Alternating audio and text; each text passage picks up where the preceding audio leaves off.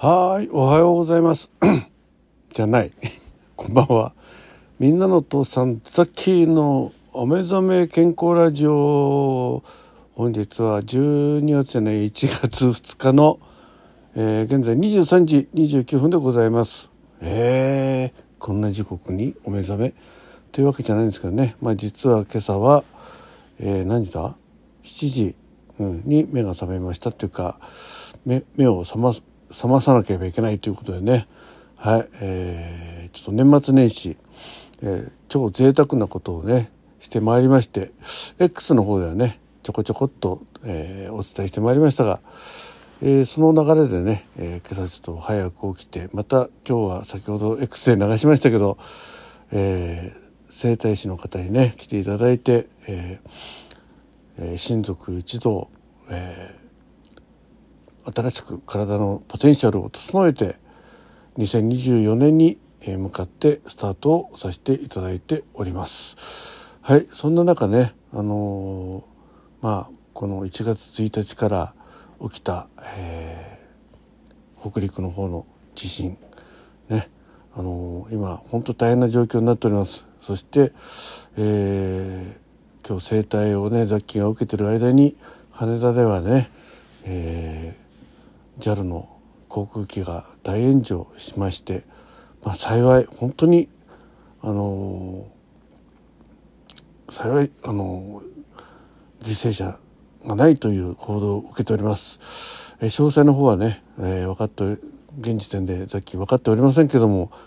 でもあの人の命っていうのは、うん、どこでどうなるか分からないその中ねあのちょっと、えーこう1日2日遠ざかってたラジオトークの中でね、えーいろんなことが起きてたようでございます。えーまず一つはね、えー、きみちゃんが、えー配信されたね思うことってことでね拝聴させていただきました。まああのこういった、うん、天災が起きるとですね、えーそこでこうなんとか助けたい、えー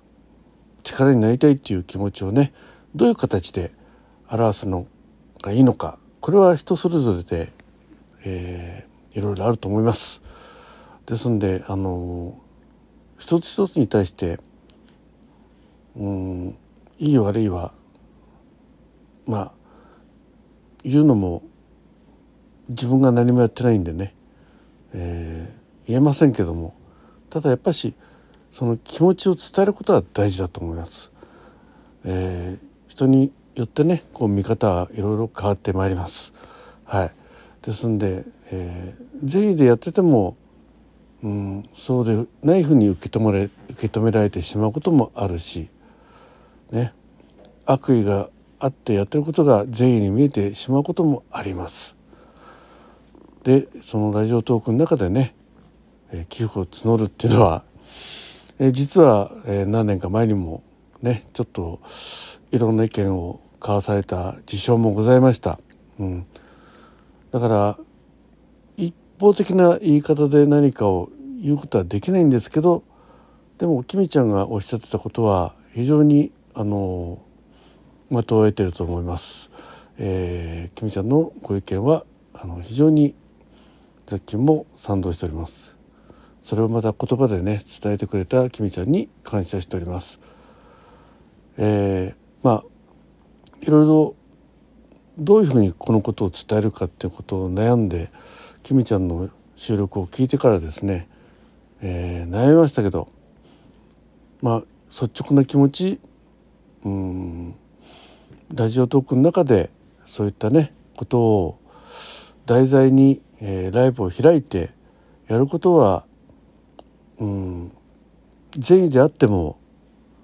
うん受け止める人がいろんな人がいるってことを考えてしてほしいなっていう思います。えーもし自分が運営だったら、えーここで、えー復興、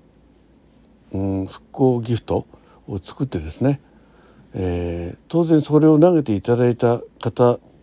の善意をですね、えー、運営も、えー、天引きせずね手数料も取らずそして、えー、それを全額、えー、復興支援に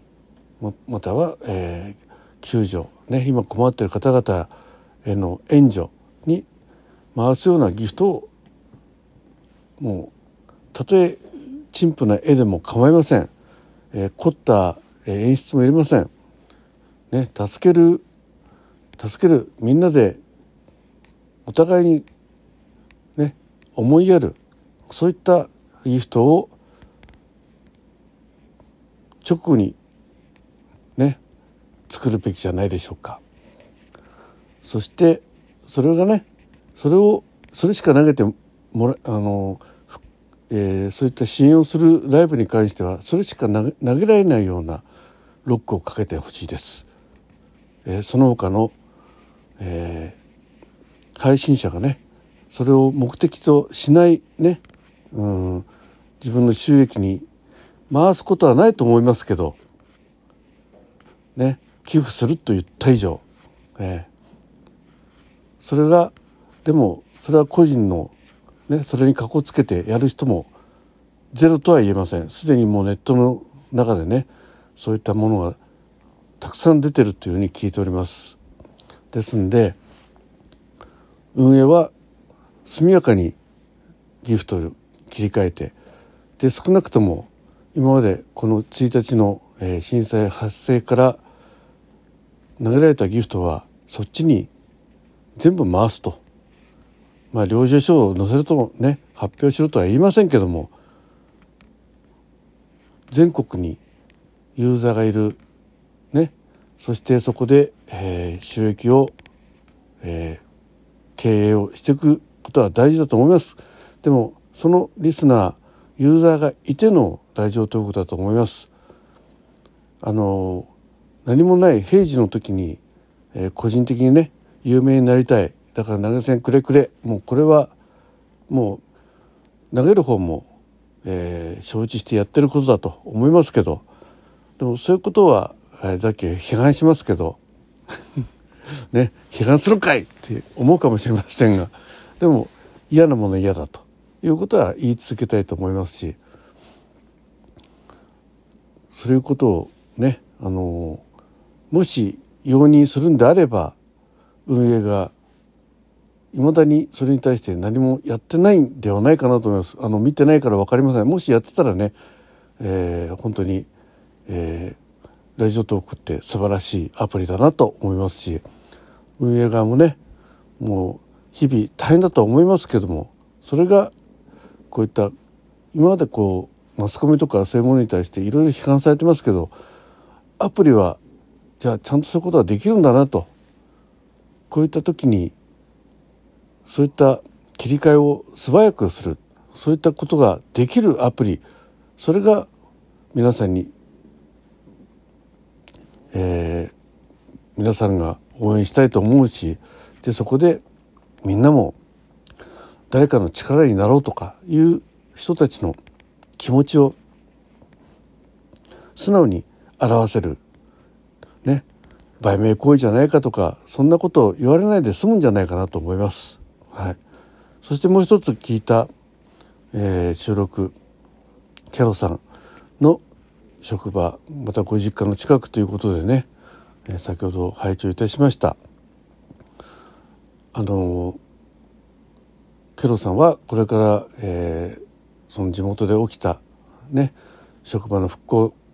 とかそういった震災のボランティアもねあのピンク祭りの中で、えー、やりましたってお話をね、えーことえー、昨年のピンク祭りでおっしゃっていただいて本当にケロさんがねそういったことに人を支える、ね、愛するっていう気持ちを、えー、収録で上げてくださったあの収録を本当に思い出してでそれをまたケロさんがね、えー、幸い今実家に帰ってて、えー、震源のところから少し離れてたんだけどでもこれからちょっとラジオトークをお休みして、えー、そこにね向かってまた地元の、えー、職場の人たちを支えて復興の手伝いをしたいというその気持ちをね、え収録で上げていらっしゃいました。でもそういった収録がね聞かれずに何かエンエンターテインメントの部分だけで終わってしまう人たちがたくさんいることが非常に悲しくてで申し訳ない。申し訳ない、うん、自分が何もできてないからね。そんなこと言えないんですけど、うん、ちょっと思うところがあります。えー、今健康ラジオのお目覚め健康ラジオの枠で、えー、流すにあたってこの番組名をちょっと変えようと思います。というのは、えー、今日も生きてることに感謝しているラジオ。これはやっぱし今自分が生きてることに関して感謝してで万が一万が一っていうかもうこの地震大国そして災害大国ね、えー、ザッキーのじ、えー、住んでるところは、えー、火山の近くでございます。皆さんねどこに住んでてもいつどこで何が起きてもおかしくないところに住んでます。そしてましてや、えー、世の中の正常のね、えー、きな臭い話がたくさんございます。いつ人が人を殺めるようなことが当たり前に起きてしまう可能性もなきにしあらずそこに巻き込まれる。また自分がその先頭に立って殺しに生かされる可能性だってあるわけですよ。そういうことを、ね、考えるとやはり今ここで、えー、生きていられることがまず感謝していきたいと思います。えー、ラジオトークがそういったものの一つの力になれればと思います。